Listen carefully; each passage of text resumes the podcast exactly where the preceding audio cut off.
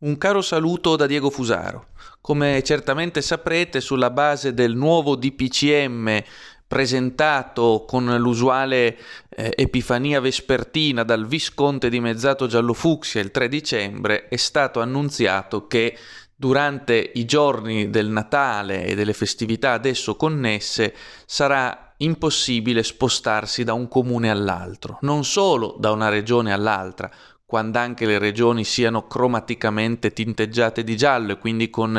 eh, sicurezza più alta rispetto all'arancione o al rosso. In alcuni giorni specifici delle festività natalizie nemmeno di comune sarà lecito spostarsi. Ebbene, da più parti si è chiesta una revisione di questa norma esageratamente disciplinare, quasi marziale oserei dire, anche in ragione del fatto che molti comuni piccoli, tra loro confinanti, eh, prevedono il fatto che le persone si incontrino usualmente, che per assurdo eh, ci si possa muovere liberamente in comuni con milioni di abitanti come Milano o Roma e non ci si possa poi spostare tra comuni limitrofi che confinano. Ebbene, è stata chiesta una sorta di grazia, di revisione al governo di questi provvedimenti così severi, in modo che si potesse tornare sui propri passi e magari consentire lo spostamento tra comuni. Ed ecco che eh, Roberto Speranza, col suo usuale, usuale sguardo lucido e sveglio, si è opposto, ha detto che eh, rimarrà categorico,